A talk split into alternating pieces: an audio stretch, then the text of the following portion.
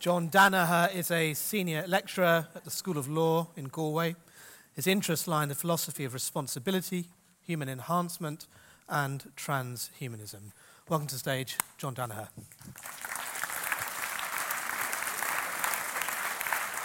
Hi, John.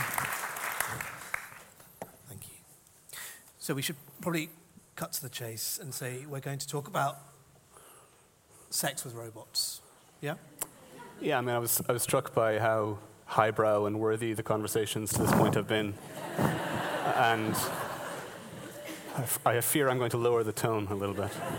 Well, not, not, well, I suppose when we talk about sex with robots, we're also talking about sexual interaction with non animate entities, yeah, or non, sure. non-alive entities that aren't traditionally conceived of as alive, yeah? And yeah. that isn't a new thing, is it? No, um, actually, as Mark Thompson uh, outlined in his talk earlier on, as soon as, we, yeah. as soon as we had symbolic technology, we've used it for expressing sexual desire or sexual stimulation. And his, so he gave us a figure of sometime, you know, the last 100,000 years, and the first sexual aid was around what known about about 30,000 years ago? Yeah, so there was a, an artifact discovered in a, a cave in Germany, the Hohlefels artifact, which is uh, reputed to be the world's first dildo or sex 30,000 years. Yeah, although, I mean, as with all these archaeological act, uh, artifacts, we don't know what they were used for exactly. That's a, an inert historical fact. We can't really discover it exactly. There's a lot of suspicion that they were used in religious ceremonies of some kind. Uh, but you know, 5,000, 10,000 years, you get a proliferation of these things in the archaeological record, and it's much more likelihood that they were used for purposes of sexual stimulation or gratification. In fact, there are you know, stories from ancient Greece that are built around this idea of people making love to statues and so forth. Mm. So you can presume it was a, a feature. But, so we've got that 30,000 years ago. We're here now this idea of um, robots for sexual gratification, so sex bots. Yeah, is that right to call them that? Where are we with that? What, what does that technology look like now in the real world? Uh, pretty crude. You want some slides? I can show yeah. some examples. These are safe, I think. So uh, this is Harmony. Pretty it's, visceral uh, response there from the audience. So this is made by a company called uh, Real Doll, or I think the actual name of the company is Abyss Creations. And Matt, Matt McMullen is the guy on the um, right there, who is the founder and creator of this company. He originally started this as an art project. He wanted to create ultra-realistic human statues from silicon that were articulable and you could move them around. And then, I don't know why this didn't strike him before, but it became very apparent that people wanted them in order to have, have sex with them. Mm. So he decided to make a company that catered to this market. And they've been running for about 20 years. They're a reasonably successful company. They've sold quite a, a number of these. These are dolls? These are dolls, but just this year he's released a, a robotic version. So it has a, an animatronic head and it can talk to you. It's it got a basically like a chatbot interface, like you would see with Siri or Alexa that is linked to the cloud and it'll learn your behaviors and patterns and so forth. Yeah, yeah so these are uh, dolls and robots. And where are we with virtual reality? Um, well, like we're reasonably far advanced in, in virtual reality. Um, there's a, a very active community in pornography that caters to this. So there are, you can buy haptic technology, virtual sex suits of sorts that mm-hmm. enable you to interact with people. And that's particularly the technology is what, in the last decade particularly? Yeah, so I mean, even probably the last five years, this has taken off to a large extent. And to what extent is the hope that that will become? I mean, I, it's unimaginable that it isn't hope. The aim isn't to align it with artificial intelligence at some level. Is that the case? I mean, that's already happening. Like, because there's a an active user group for virtual pornography that doesn't have any human actors involved in it, and that involves reasonably sophisticated artificial intelligence. That's already happening so in terms CGI. of com- computer characters that you okay. interact with. Yeah. CGI with intelligence. Yes. Yeah. Okay. And the intention, so the stated um, aspiration behind this is it purely because there's a market and a technology, and therefore, you know, there's demand and supply. Um, yeah, actually, sorry, just before you continue, I wanted to show maybe two other pictures. Oh, yeah, do, do. This is uh, Henry, which is the world's first male sex robot that's going to be released this year. And just on the virtual things, this is an interesting product from a Japanese uh, company called Azuma Hikari, which is a kind of virtual reality companion that it's a hologram in a tube. And uh, there was a story a couple of weeks ago about a, a Japanese man who had married his Azuma Hikari. I don't know what that means legally in that context. and I have some suspicions about the ways in which these things are reported. So there's a diversity or, of these devices out there. Why, do so they? that's a hologram that stands what so high, like Princess Leia. Or? Yeah, basically. Yeah. I mean, there's a, a kind of physical doll that goes with it as well. Okay. Um, but the why does it exist, or what's the intention Why behind it? Why it? being developed? Yeah. Yeah. Um, again, I think Real Doll would say it's because there is some market for this, and that they're catering to a desire of uh, a customer base. Uh, Matt McMullen, if you listen to him being interviewed, says that his main fascination is that he wants to create a companion bot, so that it's not just a doll that you have sex with, it's something that can interact with you and talk to you, and he wants to move it beyond sex to love and intimacy. And he, view, he wants to, that's why he wants to create the robotic version of it, is to cater to that so desire. A stated therapeutic goal of encountering and trying to remedy loneliness.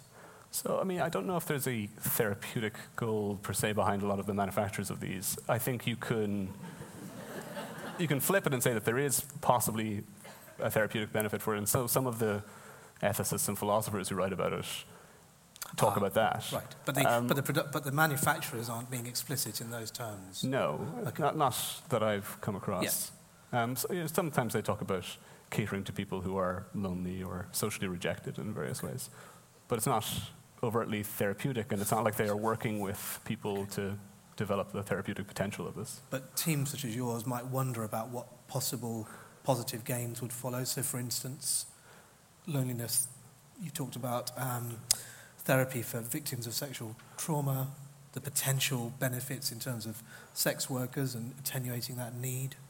Yeah. These uh, are mooted, mooted possible benefits. So I, I edited a book with a guy, Neil McArthur, and he would push those arguments more than I would. I, Right. Am not fully on board with this, so I'm disowning this to some Yeah. extent, but I'll nevertheless art- articulate it as best I can, which is that he, he thinks there are three main reasons why you might want to create these things. One is just pure pleasure and hedonism. Uh, second is to distribute sexual expression more fairly or more widely, because there are certain populations who are, for whatever reason, denied or prevented from sexual um, expression and gratification. And also, then he thinks that it could actually improve situations within human intimate relationships, that we don't necessarily need to view these things as substitutes for human companions, but as complements to human Augmenters. companionship. Yeah. Or, yeah, so I mean, the thing about the, the argument that he makes about trauma victims is that in certain cases, people who have been, experienced sexual trauma or violence, it might be better for them to have a compliant sexual partner. So people often look at the kind of dominance and submission relationship between the owner of a doll and uh, the doll itself as being problematic, but he tries to flip that and say that it's, it's actually positive in some contexts, in some circumstances, because you want to have be able to control the sexual interaction and not have that loss of control. Un- Until I'd spoken to you, I hadn't heard the phrase incel before, which is a coined phrase for individuals that are involuntarily celibate. Yes. Yeah. yeah. And, but so initially, where did that come from, and where's that landed? That term. So, I mean, I, I didn't know much about the history myself until I recently read Kate Devlin's book called Turned On, which is a kind of a history of sex tech. But it, apparently, it was actually coined by a, a woman in the 90s on a mailing list online, but it has now been co opted for basically um, young, typically white men who feel sexually frustrated. They, they talk about the, they're being beta males and they're shut out from Denied the right of. they're denied sexual, Sexual gratification. Um, that w- women have been trained to, and this is me repeating their views just to be uh, clear. um, uh, women have been kind of enculturated to desire a certain kind of man, the alpha male, Right. and they are denied it And because they're the beta male. yeah. Why are you distancing yourself from the arguments of your co-editor? What was your reservations around them? So, like, my reservations around a lot of this is that I think the debate and conversation is just highly speculative, and there is very little there's no, in fact, Data. evidence really or data to support these claims. I, I don't think that's a problem. I think it just means that when you're presenting these possibilities, you need to acknowledge that they are just possibilities. And I think it's worth exploring possible use cases, but in terms of rolling this out or pushing it as a, a therapeutic benefit, we need a lot more. It's quite difficult, though, isn't it, to approach it as one ought to if one's thinking about a moral um, dilemma rationally, because it gets so charged for all sorts of reasons with emotive responses. So, for instance, if one were to say, what's, what, what would you, you know, if one, what would one articulate as a set of worries about this technology? Um, you know, is there a concern if we sit there saying this is awful because it's going to impoverish normal, loving relationships or um, perpetuate particular stereotypes Mm. of what a woman ought to look like, as Harmony so does, explicitly yes. does. What, what about those worries, that whole worry of what the symbol does? Yeah, so I mean, the, you know, part of the reason why it's hard to separate emotions from the conversation is that, as I, we started with this discussion, was that this is something that has been prevalent in human society for a very long time. So there is a, already a politics and ethics of erotic media and erotic representations, and that all gets folded into the conversation about, about robots for obvious reasons. Um, the main set of concerns about sex bots is that they symbolize a problematic view of other human beings, women in particular, children as well, which is another feature of this, which we can come back to. It's a darker, an even darker side of it, if you want to go into that. Um, and also a problematic set of sexual norms or beliefs, so that people should be sexually willing, they're always willing to consent to sex. Um, that you have this rela- dominance relationship or power relationship over them. So that you've got, got that negative symbolism Because they're not persons, the robots aren't persons for the time being. for we the time being. That, yeah. So we're, when you're saying the symbolism, we're saying in encountering sex in this fashion, it may have deleterious effects more widely because we can't harm currently. Yeah, so we're- not the viewing the, robots. the robots themselves as moral victims of any interaction, but the idea is that this negative symbolism can have negative consequences Right. for how individuals behave with other human beings. By, by generalizing a norm. Yeah, I mean, I think there are two worries actually that pop up. One is that people will normalize problematic attitudes towards sex, which they will carry over into interactions with human beings. Or else, some, kind of the flip side is that, is that this will encourage people to just completely withdraw from human sociality and society, that they will become much more insular and live out their entire lives in, in their rooms with their virtual sex machines. I mean, that, that's a worry to some extent in the debate in Japan and Japanese culture. There's a whole subculture of the hikikomori, who are these hermit-like individuals who spend all their times in their apartments and never see the outside world. Well, why do they have to? Because they can get all the sexual gratification they need or all the entertainment and pleasure they need from this insular environment that they've created. There's a famous illustration of this from the TV show Futurama. I don't know if anyone has ever seen it, where it, it, it's obviously set a thousand years in the future, and it's about a man from the 20th century who gets frozen in time and uh, reanimated in the year 3000. And robots are widespread, but nobody dates them or engages in intimate relationships with them because they've all been warned off that by a public service announcement that says don't, don't date robots because it'll lead to the collapse of civilization. Because everything positive about civilization, science, art, technology, sports, poetry, that's all because people want to attract a sexual partner. And if they don't have the need for that anymore, they won't do anything. So that's an extreme manifestation of that concern. But you see versions of that cropping up in the ethical debate too. This fear about withdrawing and becoming life being too convenient and too easy.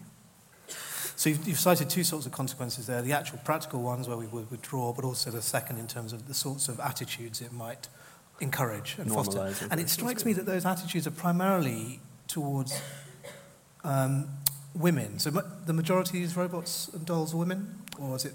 Yeah, so I mean, Real Dolls figures is that about 10% of their customer base are female. Or, Right. Yeah. And they do create robots that, are dolls that cater to a fairly diverse set of possibilities, but about 90% of them are So women, men, a yeah. particular physique, and a, uh, a dynamic that is inherently one of domination of, against submissiveness. Yeah. Just, I mean, just say a bit then um, about why we oughtn't to what, or we ought to scrutinise this claim anyway, that symbols necessarily become generalised into norms with fixed consequences, or that maybe there, maybe we should be more open to the fact that we can shape those consequences. So, I mean, I think there are, there are two things here. One is just that I, a general concern about the way in which symbolic meaning is weaponized in ethical debates. It has nothing to do with robots per se. So, uh, concerns about symbolism crop up in, in many conversations about what's the right or wrong thing to do. Just say a bit more about that for us. Sorry to interrupt you. When you say symbolism, you mean the way in which we take things to mean particular things. Yeah? so the way in which we, we create some kind of object representation and we attach a, a meaning to that which is valorized in some way as either a positive meaning or a negative meaning. Um, so statues, the debates in the US about statues of Confederate generals and so forth, the way that they've been um, so contentious because of what they mean, what they symbolize, what they're taken to symbolize. And we assume the consequences that will follow. So this could be a little, uh, somewhat divorced from, from consequences Okay. initially. Okay. Um, but uh, so sometimes it is linked to a fear about the consequences that if you have a statue that seems to be celebrating a, a racist um, de- set of desires, that that creates a climate that fosters or encourages that racism to carry over. And so the idea then is that oftentimes you, that that symbolic meaning is somehow fixed, that it never really changes. But actually, sometimes symbolic meaning can change and shift. And if you look at history or other cultures, we see that things that we attach a very negative meaning towards can actually uh, have positive meanings in other cultures or other places and times. So, I mean, a couple of examples from other debates. If you paid somebody to give a speech at your father's funeral in Western culture, most Western cultures, that would be viewed negatively. You know, that's not a very um, Respectful. respectful way to yeah way to express your respect or grief. But in other some cultures, it is a positive thing that it, actually the more money you pay somebody to eulogize your parents, the more you're expressing respect.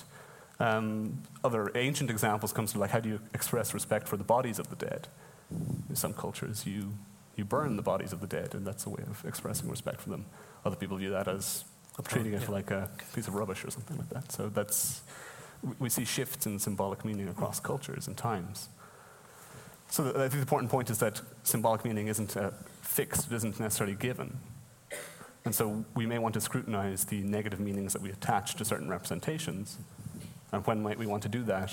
We might want to do that if it turns out that something that has a negative symbolic meaning in a culture actually has positive consequences within that culture. Is one of the consequences slightly more nuanced and hard to grasp around, you know, in navigating um, loving relationships and sexual relationships, they're almost inevitably complicated and, and, and messy and forged over periods of time rather than uh, um, obviously mechanistic or easily um, met or gratified. Is there a sense in which this technology is putting paid to having to navigate the complexities of love and therefore almost forging it by just insisting on simple, easy, uncomplicated sexual gratification. Yeah, so I mean, it, it's this notion that we remove barriers or obstacles to sexual gratification, and oftentimes people view the barriers and obstacles as part of what makes sexual intimacy Meaningful, meaningful yeah. and, and, positive. Uh, that you need to, there needs mutuality, there needs to be some compromise, give and take, rather than one party having all the authority or control. Uh, but I think uh, we see both sets of, of desires in, in society the desire for convenience, but also then this sense of, of the positivity of complexity or um, achievement over complexity as well. Do you, know, can, do you have a sense of where this is headed, this technology? Um, I mean, again, my, my general view is that we, we don't really know where, where it's going. I think we're, we're going to have more of it. That seems pretty obvious In to the me. next decade? So yeah, I mean, there's always a desire whenever I'm interviewed by journalists to predict the exact year that there will be this sexual Classic singularity. Yeah, or something, and I'm always Hesitant. hesitant, uh, I mean, to to say anything. But given I'm not a journalist, what would your um, view on it be? It's just just between the Just two between of us. the two um, my my general sense is yeah, 10, 15 years. I mean, there are websites or reputable or not so reputable newspapers where you can find my name associated with the claim that by 2025 this will be widespread. But I, like, I have, no, I have no idea where that comes from. I've, I've never said it. So, um, You've been met by something. The journalists typically respond sensationally, don't they? yeah, actually, I have a slide about this as well. If you want to show that. Um, so these are just a, a sample of headlines from newspapers, some reputable and some not so reputable, uh, about the coming sexbot revolution. You see, a lot of them are quite um, sensationalized.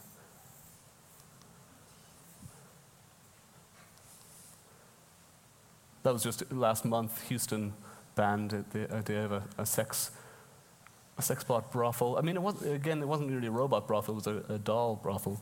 That's another illustration of it. So I, everyone's. I'm glad we've got that clear, just in case there was any. I, w- I should maybe, um, I can get rid of these images if you want, but I mean, my sense, uh, th- well, this is a real eye-opening experience for me in terms of like how modern digital media works and how broken the system is. So I remember about three years ago, I woke up one day and I looked at my website and I noticed that there was a massive increase in traffic to my website and also on Twitter I, I had been tagged in quite a number of irate tweets about a story that was published in the Sun newspaper about an article that I wrote um, about four years ago about the future of sex work and automation. So, like, this is my first entry into this debate. I'm, I'm mainly interested in automation and the impacts of automation on work and society. And so I was asked to write something for a journal about this. And I said I would write about kind of black market forms of work or long socially accepted forms of work, namely sex work is the example. So there have been a few people who have been arguing for quite a number of years that sex robots will replace sex workers and that this is a, a positive consequence of their use, given the evils of, of sex work.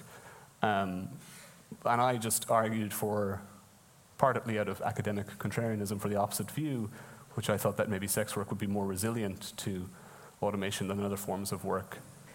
So the reason I argued that is because I think automation in other forms of work might increase faster than in sex work, and that'll mean that people will gravitate towards forms of work where there is some perceived human advantage, an advantage of a human service provider.